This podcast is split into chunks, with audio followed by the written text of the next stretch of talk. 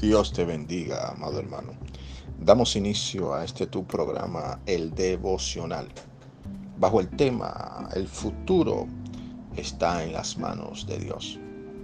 Una de las cosas que más nos llaman la atención es saber el futuro, qué nos espera después de esta pandemia o este tiempo de crisis. Y me llama la atención la historia de José Dios le había revelado en un sueño a José qué le iba a esperar en el futuro. Aunque Dios le mostró esta visión, este sueño de qué le esperaba en un futuro, no le mostró los diferentes caminos que José tenía que atravesar.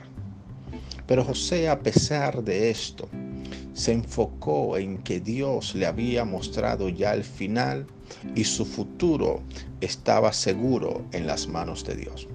Por favor, quiero decirte en este día que el futuro que estás esperando, Dios lo tiene preparado para tu vida. Así que no te afanes, no temas, no te desesperes ni te angusties, porque tu futuro y el de tu familia está en las manos de Dios. Sigue avanzando, sigue haciendo lo que vas haciendo, procreando lo que estás haciendo, pero confía ante todo de que Dios tiene todo bajo su control y aquello que te ha prometido lo cumplirá.